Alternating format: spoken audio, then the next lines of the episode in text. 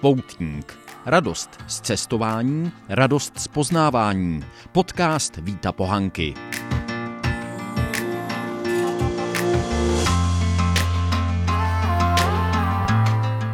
Ora et labora, modli se a pracuj. To bylo heslo svatého Benedikta z Nursie, zakladatele benediktínského řádu.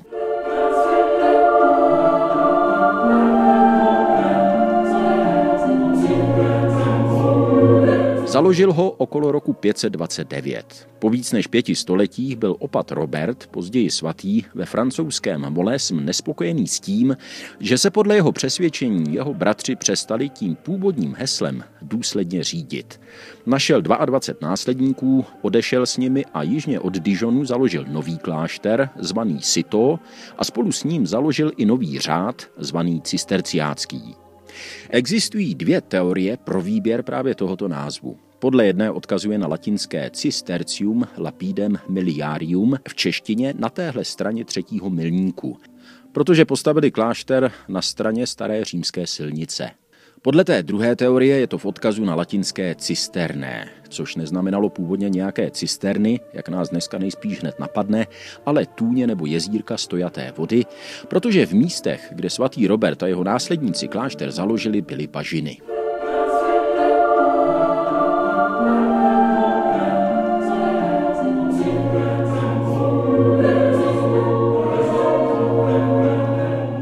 Cisterciácký řád začal v každém případě rychle růst a prosperovat. A právě proto, že se důsledně řídil tím heslem modli se a pracuj, vyznačoval se tím, že neustále zveleboval, zúrodňoval a jinak tvořivě měnil nejenom kláštery samotné, ale také jejich okolí. Brzy si toho všimli šlechtici a začali cisterciáků využívat. Nové kláštery tak mohly být založeny nejenom řádem, ale také třeba panovníkem, šlechticem nebo i církevním představitelem. Bylo to něco jako investice. Cisterciáci se posílali do řídce obydlených míst, aby je dnešním jazykem kolonizovali a civilizovali.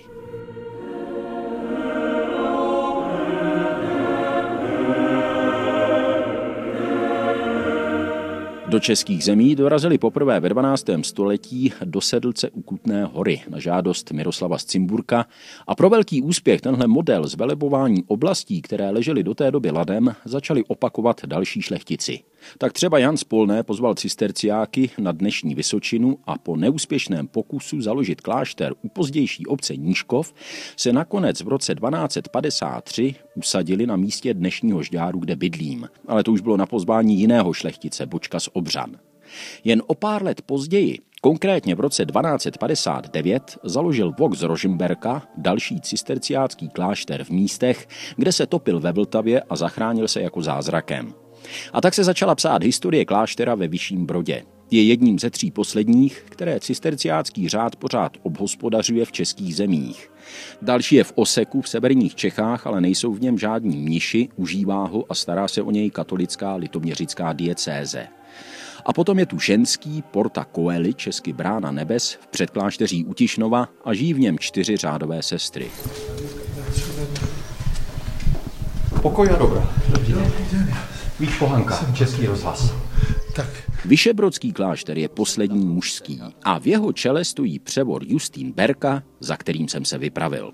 Pocházím z Kadaně v severních Čechách, tam jsem vyrůstal také a mnichem jsem vlastně od, tady ve Vyšším Brodě hned po pádu komunismu. V devadesátém roce jsem sem přišel, samozřejmě studoval jsem v cizině teologii, filozofii, Halíkenkreuz u Vídně, to je náš cisterciácký klášter, že jo? Tak tam jsem se připravil na tu formaci, tam jsem byl v noviciátu a vlastně v současnosti jsem převorem konventuálním, klášter Opata ještě nemáme, to nás musí být dvanáct jako apoštolů, takže jsem byl zvolen jako konventuální převor bratřími a to znamená, mám veškeré povinnosti jako opat, akorát, že nesmím nosit metru, mitru a berlu, to nepotřebuju, ale ty povinnosti mám stejné.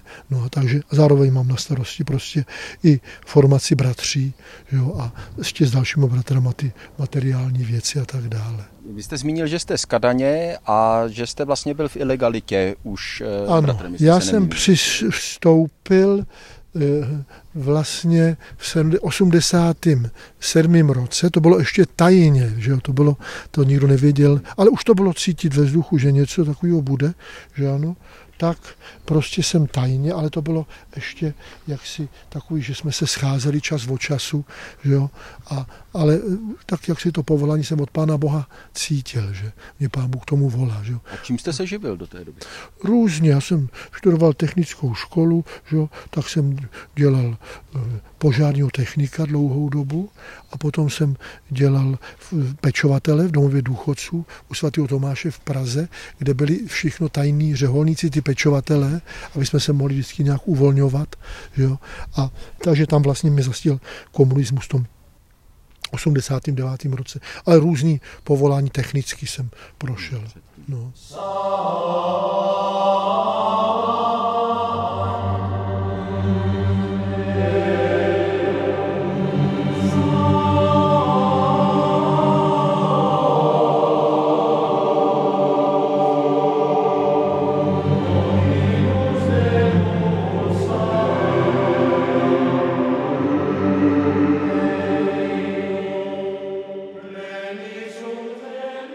V čem spočívá jedinečnost tohoto místa? V čem je kouzlo právě toho kláštera a jeho okolí?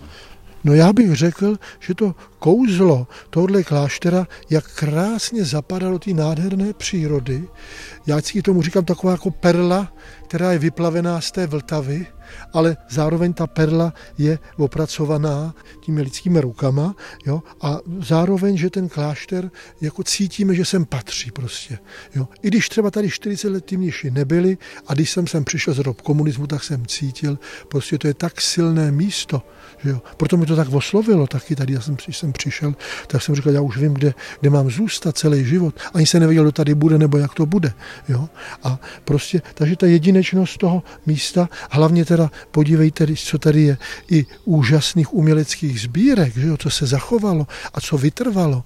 Jo, to je taky zázrak, že se ta knihovna, ten nádherný kostel, že jo, Závišův kříž teďko máme, škoda, že jste nepřijel, od prvního července bude vystavený znovu v Rožmberský oratoři, že jo. No a taky postupně ta obnova, že jo, to nás taky těší, to bylo tady všechno devastované, si pamatuju, když jsem tady byl poprvé v tom sedmdesátém osmém roce, tak to bylo zelený na barvu, tohletou barvu, takovou dáme, to je vidět, ještě ta zelená. Kasárna nebo... Teď, to, teď je to až skoro škoda, že se to oklepává. Tak to bylo, a, tou tam zelenou, je to ještě vidět, ta zelená, vidíte? Ano. No, vojáci, vojáci, to za Hitlera. Nebo to bylo, pesnáci, to, to už za Hitlera. Za Hitlera, protože tady bylo S S jednotka. A co tady dělali ty SSáci? Hlídali, tady byla sbírka, vyšla taková kniha, Hitlerová sbírka v Čechách.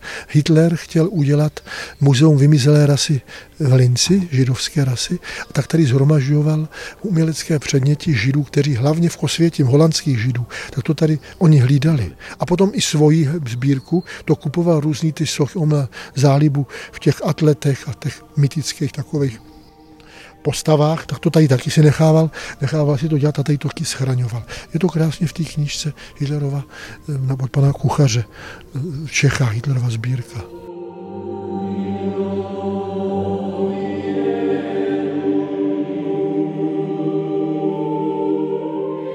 Co bylo třeba v tom kostele, v tom chrámu, když tady byli vojáci a když tady byli, tady byla pohraniční stráž, jestli ano, tomu dobře rozumím. Ano, ano, ano.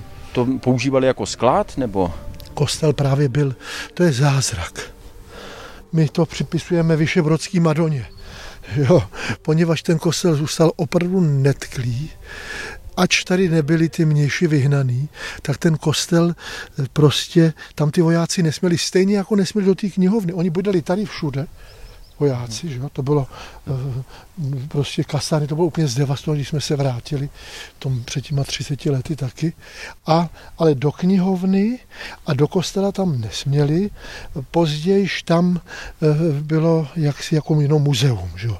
Já si pamatuju, když jsem tady byl v sedmdesátém osmém roce na prohlídce, když jsem přišel z vojny, tak vím, že šli jsme v kostele, že jo, průvodem a tam se lidi ptali, prosím vás, kde jsou teda ty mniši? A ta průvodkyně říkala, Všichni se oženili.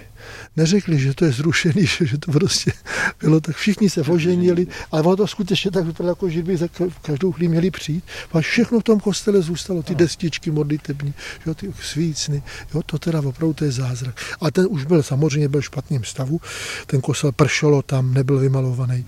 Tak ten jsme vlastně před patnácti, před pěti lety dokončili celou generální opravu střechy i vevnitř interiér, takže to už je. Oltář hlavní se restauroval, že? Takže to je. Já tady nejsem kvůli tomu, ale to, že jsem takový zvídavý, přece jenom jsem novinář, kdo to financuje, kde na to vezmete no, peníze, to pomůže, dobrá, kdo vám pomůže, já to pámbu, nemyslím nějak. My říkáme pámbu, pámbu působí skrze dobrý srdce a lidský ruce, že jo. Takže něco, ten kostel se financoval z Evropské unie, až to bylo v rámci ty výstavy zemský, Jižní Čechy, Horní Rakousko, tak to se podařilo, právě to byl veliký finanční náklad. No a část tady tohleto, víte, tohle to bylo úplně zdevastovaný, to je ten konvent, tam vlastně bydlíme, že jo, mniši. A tak to bylo propadlý střechy v okna. To nám pomohli, když jsme se v tom devadesátém roce vrátili, tak cisterciácký řád. Aby jsme se mohli rozjet, protože jsme neměli vůbec nic, tak ty nám pomohli na ty střechy, na, ty, na začátek. Teď už ne, teď zase pomáhá zase celý řád zase v Africe a takových těch jiným klášterům, kde to rozvíjí dále.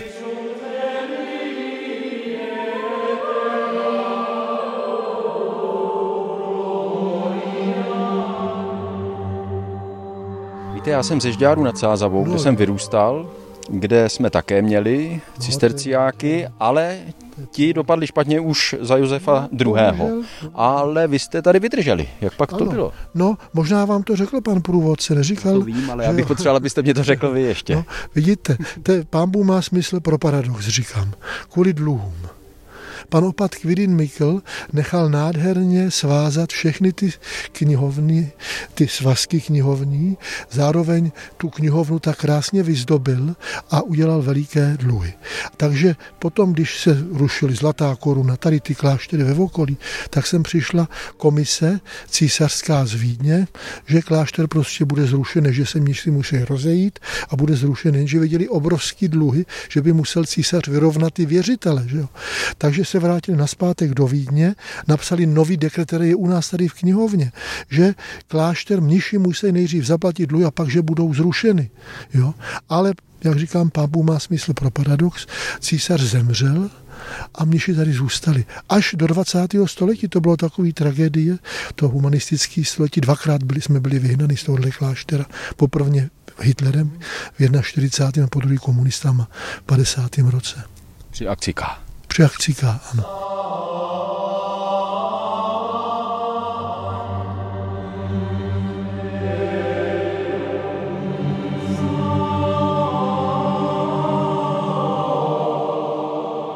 Já to mám nastudované, ale přece jenom pro posluchače, kdybyste vy sám mohl popsat váš denní rytmus, váš denní řád takový. Ano, ten náš, můžeme říci, smysl toho života, nebo ten princip náš životní je na třech pilířích mnišského života v cisterciáckém klášteře. Ten první sloup je óra, modlitba. Druhý sloup je lectio divina, duchovní čerba plus teda rozjímání. A třetí je práce. Pardon. A to bude ta práce, to bude ten telefon. Ale klidně si odpovězte.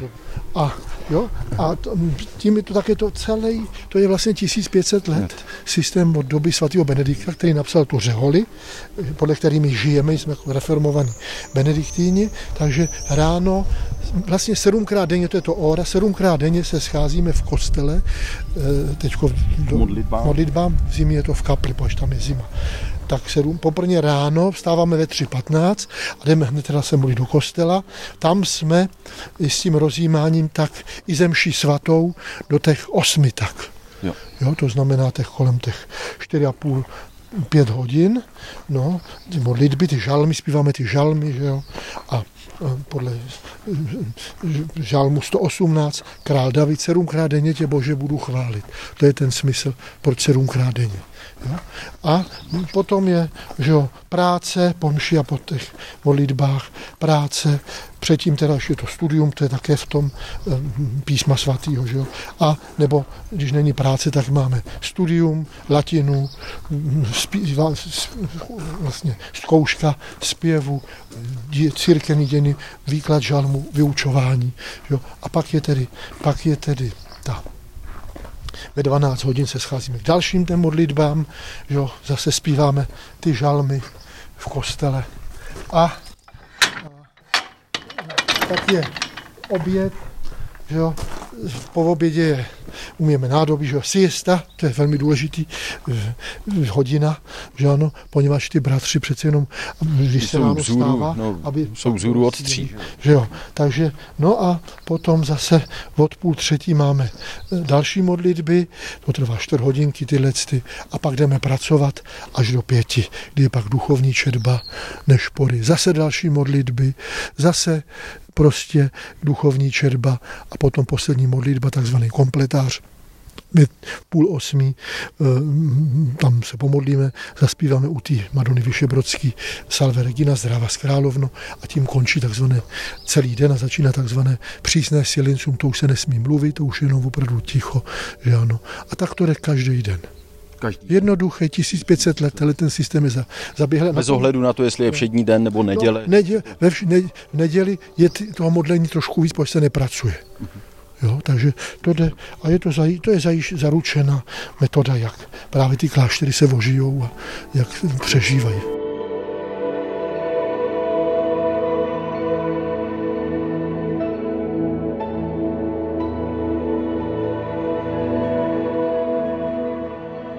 Když se řekne práce, tím se myslí manuální práce? No, každý má něco. Jo, někdo má knihovnu na starosti, teď katalogizujeme.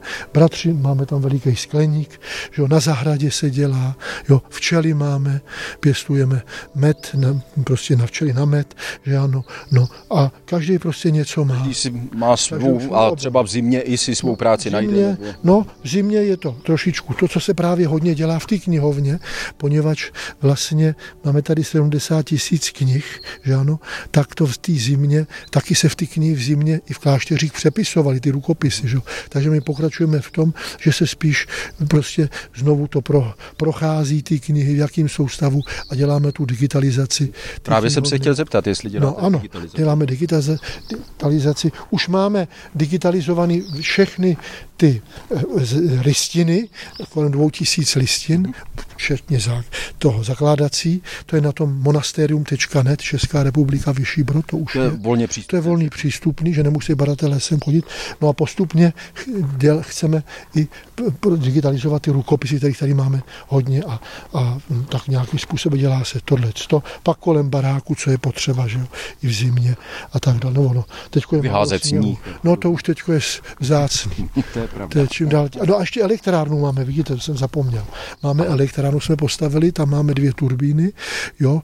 To máte na, přímo na Vltavě? Nebo někde no, tady na... to je tady takhle za náma. Ne, to je potok tam, potok. Ta Vltavice, jo, ten klášterní kanál z třináctého století, ten jsme právě eh, dostali jako první nazpátek hned po revoluci, a pak jsme teda si koupili vodní právo a postavili jsme tam dvě turbiny a prodáváme, my to, ten proud vlastně sami jsme, no, ne všechno. Ono to je nějaký lepší, pak jo. Bonus, že, když je lepší. Takže, takže taky bratr má starost od elektrárnu, že jo. No a pak mezi tím se taky opravuje, vidíte, to neděláme mm. přímo my, a taky se někdy musí pomoct, že jo.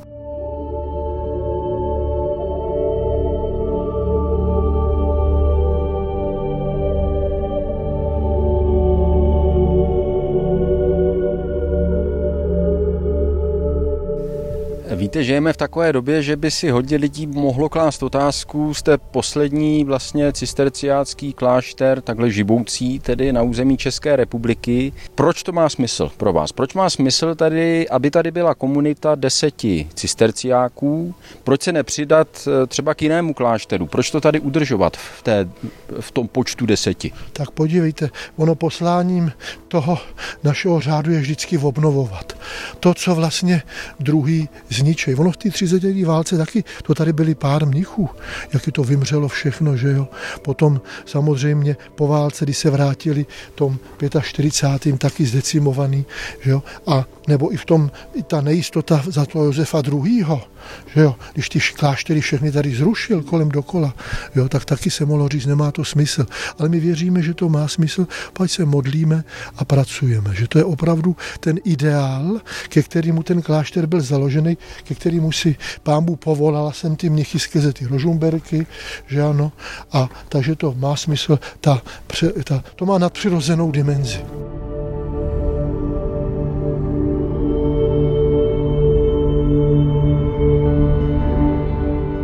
Tomu rozumím, ale je potřeba to držet právě na tomhletom místě toho konkrétního kláštera. Dá se ten klášter přenést, protože tenhle program je o tom géniu loci. O tom, jestli to místo má nějaké propojení s tím duchovnem. Ano, má, poněvadž my cisterciáci vždycky se slibují, jsou tři řeholníci, mají tři sliby, čistoty, chudoby a poslušnosti. A máme ještě čtvrtý, stabilitas loci.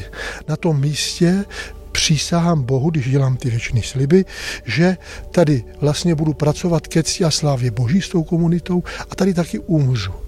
Jo? Takže proto to je ten čtvrtý slib. Na tom místě konkrétním, tady, kde jsem ve Vyšším Brodě, budu sloužit Pánu Bohu a bratřím a proto to má smysl.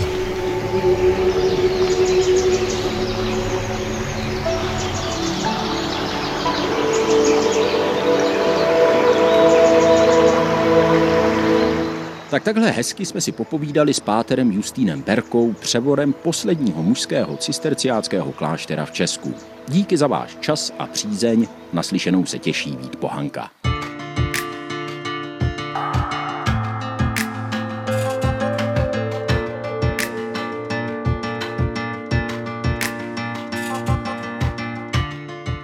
Poutník.